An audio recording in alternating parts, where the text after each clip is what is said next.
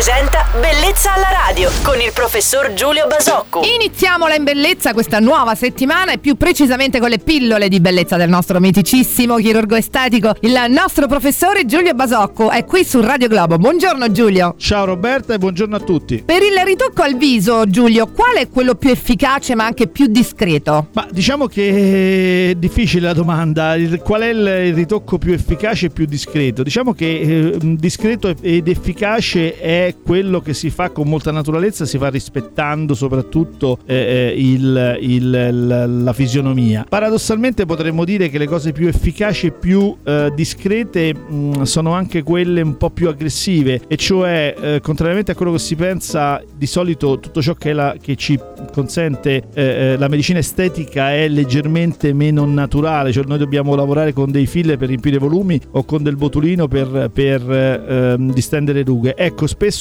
naturalezza ed efficacia si sposano più con la chirurgia che non con la medicina estetica. Ma se io mi sottoponessi ad un mini lifting, le persone poi incontrandomi, cosa noterebbero di diverso? Ce l'avrei scritto in faccia chirurgia estetica? Ma se noi facessimo un buon lavoro, e direi che a volte ci capita, eh, diciamo che i nostri pazienti, quando un amico li dovesse incontrare, sentirebbero, si sentirebbero chiedere che cosa hai fatto. Hai fatto una bella vacanza perché ti vedo, eh, hai un bel aspetto e un aspetto riposato. Ecco, il vero complimento che si può fare a un paziente e a un chirurgo è ehm, sentirsi dire che non si capisce il perché, ma il paziente sta meglio e ha un aspetto più gradevole. Beh, sempre tante soddisfazioni e anche grandi risultati eh, dal nostro chirurgo estetico Giulio Basacco, il quale tornerà domani con altri argomenti e consigli per voi qui su Radio Globo. Felice settimana Giulio! Ciao Roberta e buona settimana a te. Bellezza alla radio.